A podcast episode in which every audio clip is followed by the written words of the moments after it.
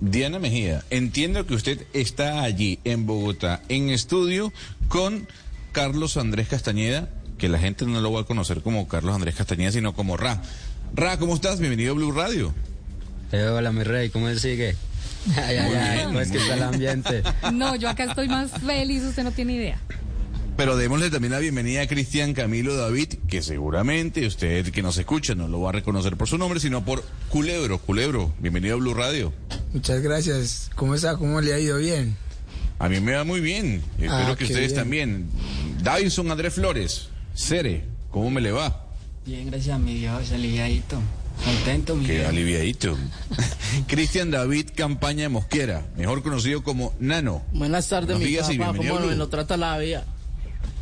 Bueno, pero Diana, esto- estos jóvenes tienen mucho, mucho flow, ¿no? Como No, dirían algunos. Todo el flow, sí señor. Brian Steven Acevedo Carvajal, mejor conocido como Winnie, como bien decía eh, Ana Cristina. ¿Cómo me le va? Muy bien, gracias a Dios, mi papá y a usted. A mí me va muy bien. A ver, primero, Diana Mejía, muy educados, ¿no? Todos muy educados. Todos Yo y, quiero y vienen y vienen todos con su cachucha, la mayoría. No, cuatro, cuatro vienen con cachucha. Ahí se los describo. ¿Ah, sí? Pero la pero todos, oiga, sí, todos vienen de negro y blanco. Negro y blanco, se pusieron de acuerdo para bien. vestirse, yo creo. ¿Sí? Como el alma. Como el alma. A ver, eh, enti- entiendo que también Laura se encuentra allí. Sí, Laura la tengo aquí a mi lado. Yo estoy, no le digo que estoy feliz, yo tengo también aquí a la directora de Los Reyes del Mundo a mi lado. Hola, ¿qué Pero tal? doctora Laura, ¿cómo me le va? Laura Mora, felicitaciones. Nuevamente nos volvemos a escuchar, ¿no? Sí, muchísimas gracias. Gracias por tenernos aquí. Gracias Ana Cristina y Diana por ver la peli, por los comentarios. Estamos felices de, de, de lo que viene. Pues yo quiero arrancar con Ra. Ra, hábleme de la experiencia. Eh, hábleme de lo que significa verse en una pantalla grande en un cine. O sea, decir, wow, ¿ese soy yo? Ay, María, sin palabras, mi papá, pues. ¿Sabe que cuando usted pilla en la pantalla, a la plena que usted no se ve, ni que es usted, pues? No, usted decía ahí. No, es que a la plena que uno no se las cree. Y más ver cómo la gente se identifica con uno ahí. Wow, a ver, yo, yo, yo no sé, yo no sé si la misma, la misma experiencia y la misma sensación, culebro, eh, tuvo usted, ¿no? Verse en la pantalla y decir, ¿qué es lo que yo hago acá?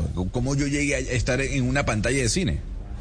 Eh, no, pues eh, es muy diferente, es como en nacerla y verse uno mismo, pues, como lo que me dijo Laura.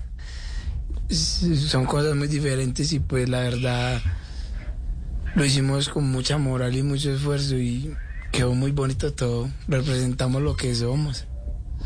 Yo le quiero preguntar a Brian, a Winnie, eh, que nos, que nos eh, eh, permite entender un poco mejor eh, qué son los gravitosos y qué es, grave, qué es Gravity. Hay algo que, que es eh, propio de la película, que es pues esto que se hace con, con las bicicletas y que para muchos es algo extraño, pero pues que, que el Gravity y lo que se llama el azote, pues es, es algo que, que para ustedes es muy natural y eso le explota a uno el corazón. ¿Qué es eso, Winnie?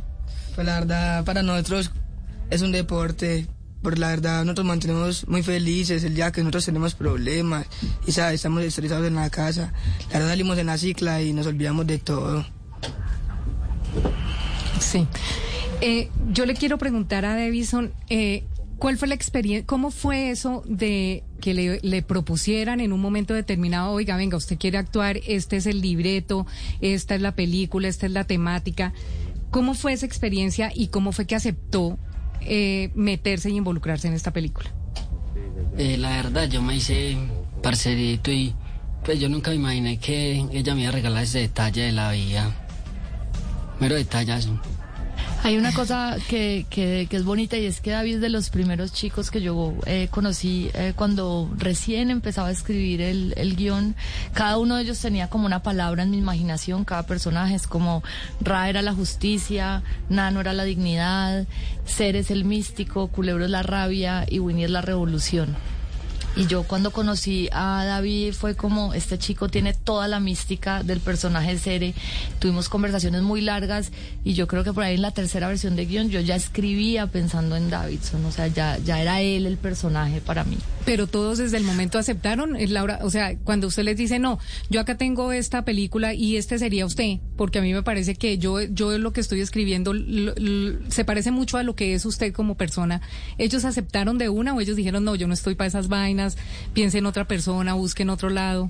Pues yo creo que si hubiéramos llegado como con una cosa muy, como una película, como desde una distancia, creo que quizás eso hubiera sido la reacción, pero como cuando ya les dijimos van a ser parte de la película, habíamos pasado tanto tiempo con ellos, de conversación, de parchar, de salir, de conversar, de, estar juntos, de conocernos muy bien, creo que ya se sentían muy cómodos y, y sentían que, que lo querían hacer. A mí en general me sorprende cuán fácil es para la gente como contar su historia. Yo tengo esa teoría como, porque en esos castings en la calle la gente se abre mucho a contar su historia. Es como una necesidad de existir para el otro y de, de dejar su historia, dejar su relato y decir por aquí pasé y esto, esto fue lo que hice y esto fue lo que vi, lo que viví.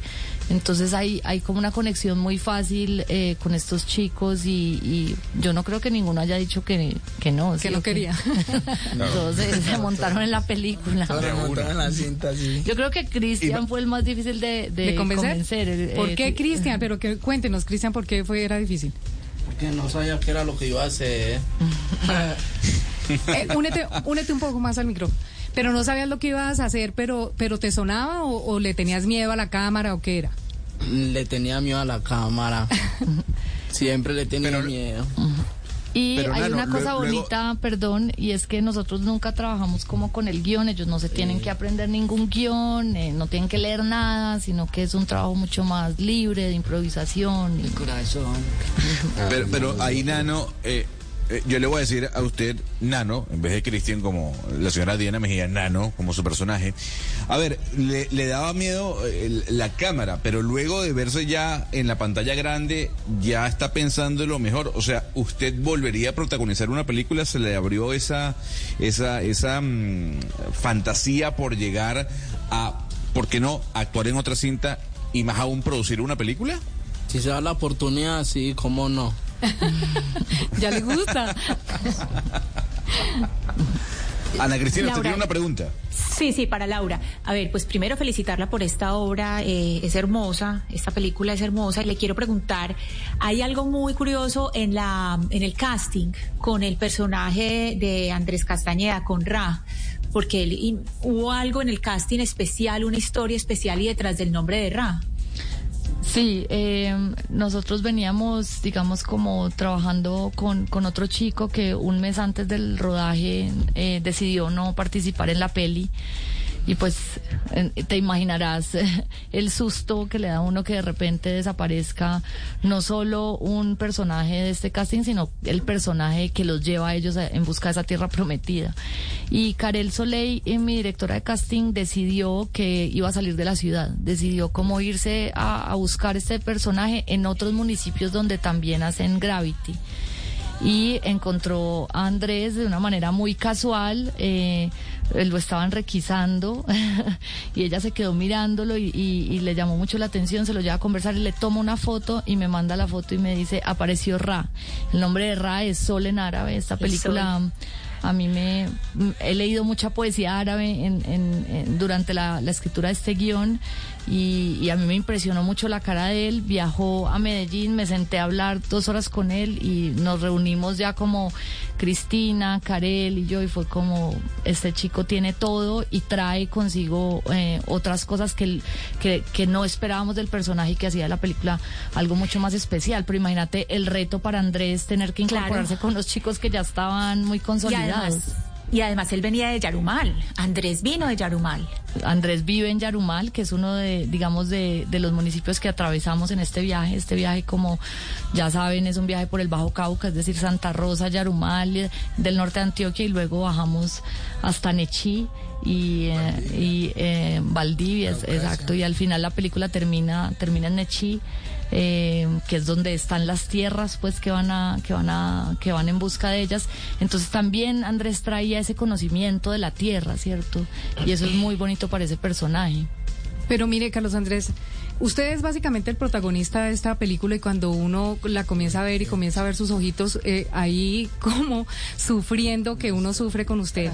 ¿Usted la sufrió? ¿Usted en algún momento de su vida vivió algo similar a lo de la película como para que se entrara tanto en el papel como lo hizo en esta película? Porque es que uno queda aterrado y uno dice, yo creo que ese niño algo le pasó en su vida que sufrió tan duramente como sufrió esta película. ¿Sí fue así?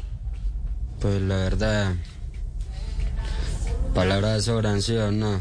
Nadie quiere recordar el pasado. Pues todos tenemos un pasado, ¿sí o no? Y ninguno creo que lo tenga tan limpio. Entonces sí, más o menos haya tocado vivir algo maluco. Entonces no, no quiero hablar de eso, no. Entiendo, perfecto. Eh, la película lo mete a uno en un tema y es, es de pronto en esa en esa mm, preocupación que uno dice, oiga, si los si los procesos de restitución en este país son como están en esta película, si es que empaque y vámonos. Y entonces uno dice, para la producción de la película, porque acá eh, también tenemos a la productora, que su nombre, a mí, pronúnciamelo porque yo ya estoy enredada con su nombre.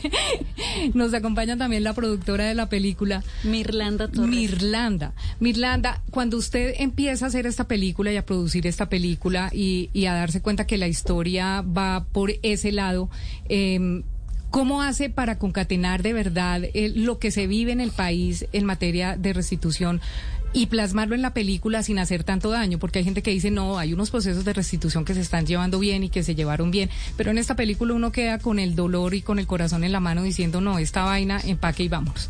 Entonces, no sé si nos puede explicar cómo, cómo llevó eso a la pantalla.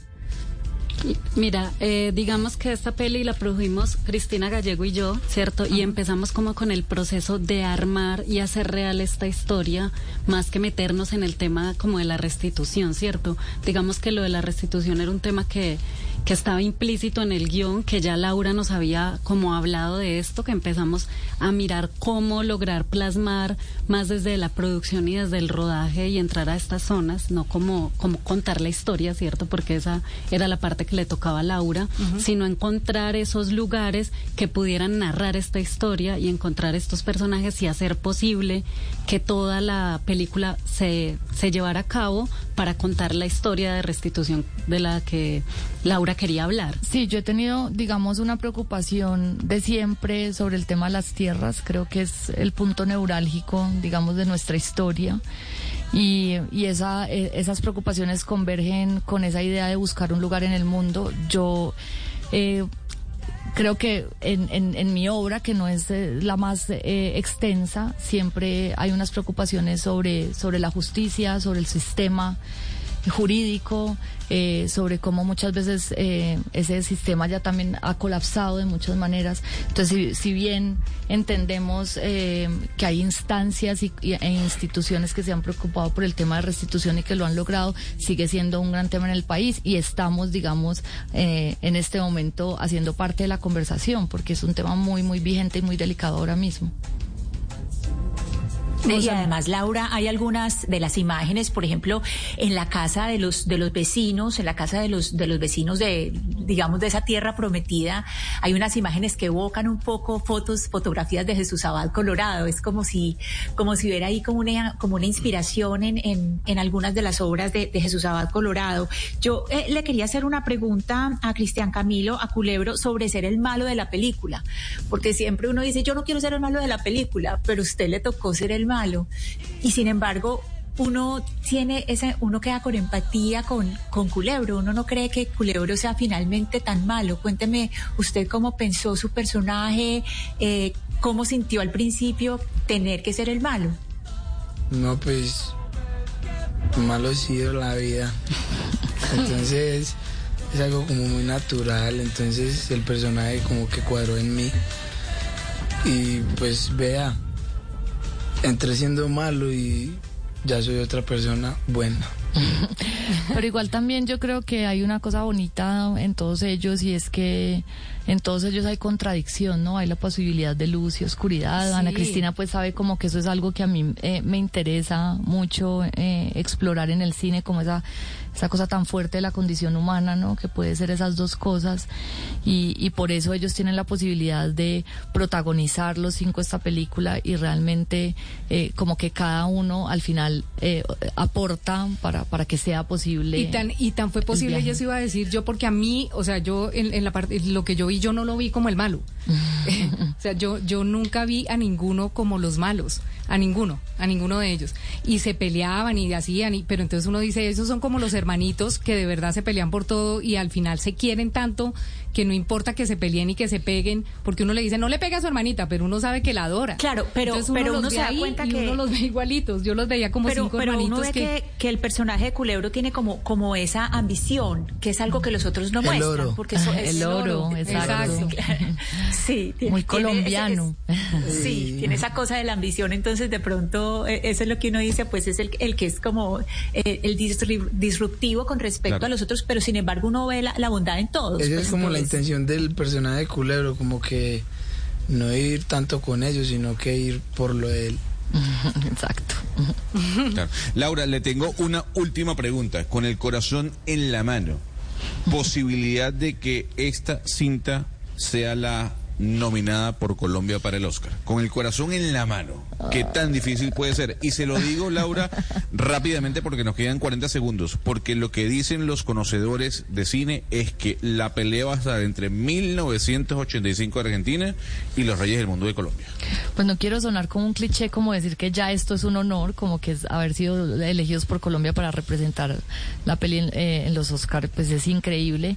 Pero, pero no, me da mucho susto esto de, de, de predecir. Pero las palabras son de- decretos, Laura. Las palabras son Pues decretos. eh, lo, lo- lo que sí puedo decir es que yo creo y he creído siempre en la película y, y creo en la capacidad que tiene la película de conmover. Eso sí lo creo. Eso sí, eso sí, eso sí lo creemos todos por, y quienes la hemos visto y tuvimos la, la, la, la satisfacción de verla y, y, y de sentirla, sabemos que le va a ir muy bien y esperamos de verdad que se gane el Oscar. Las palabras son decretos, así que esperemos a ver, esperemos que Dios nos va a ayudar. Y de verdad a todos ustedes, muchas gracias por haber venido hasta la cabina de Blue Radio. Es un placer grandísimo haber tenido acá a los Reyes del Mundo. De verdad fue muy bonito hablar con ustedes y esperar que la gente llene las salas de cine porque esta película se lo merece. Mil gracias por haber venido. Gracias. a Gracias. ustedes. Dios los bendiga.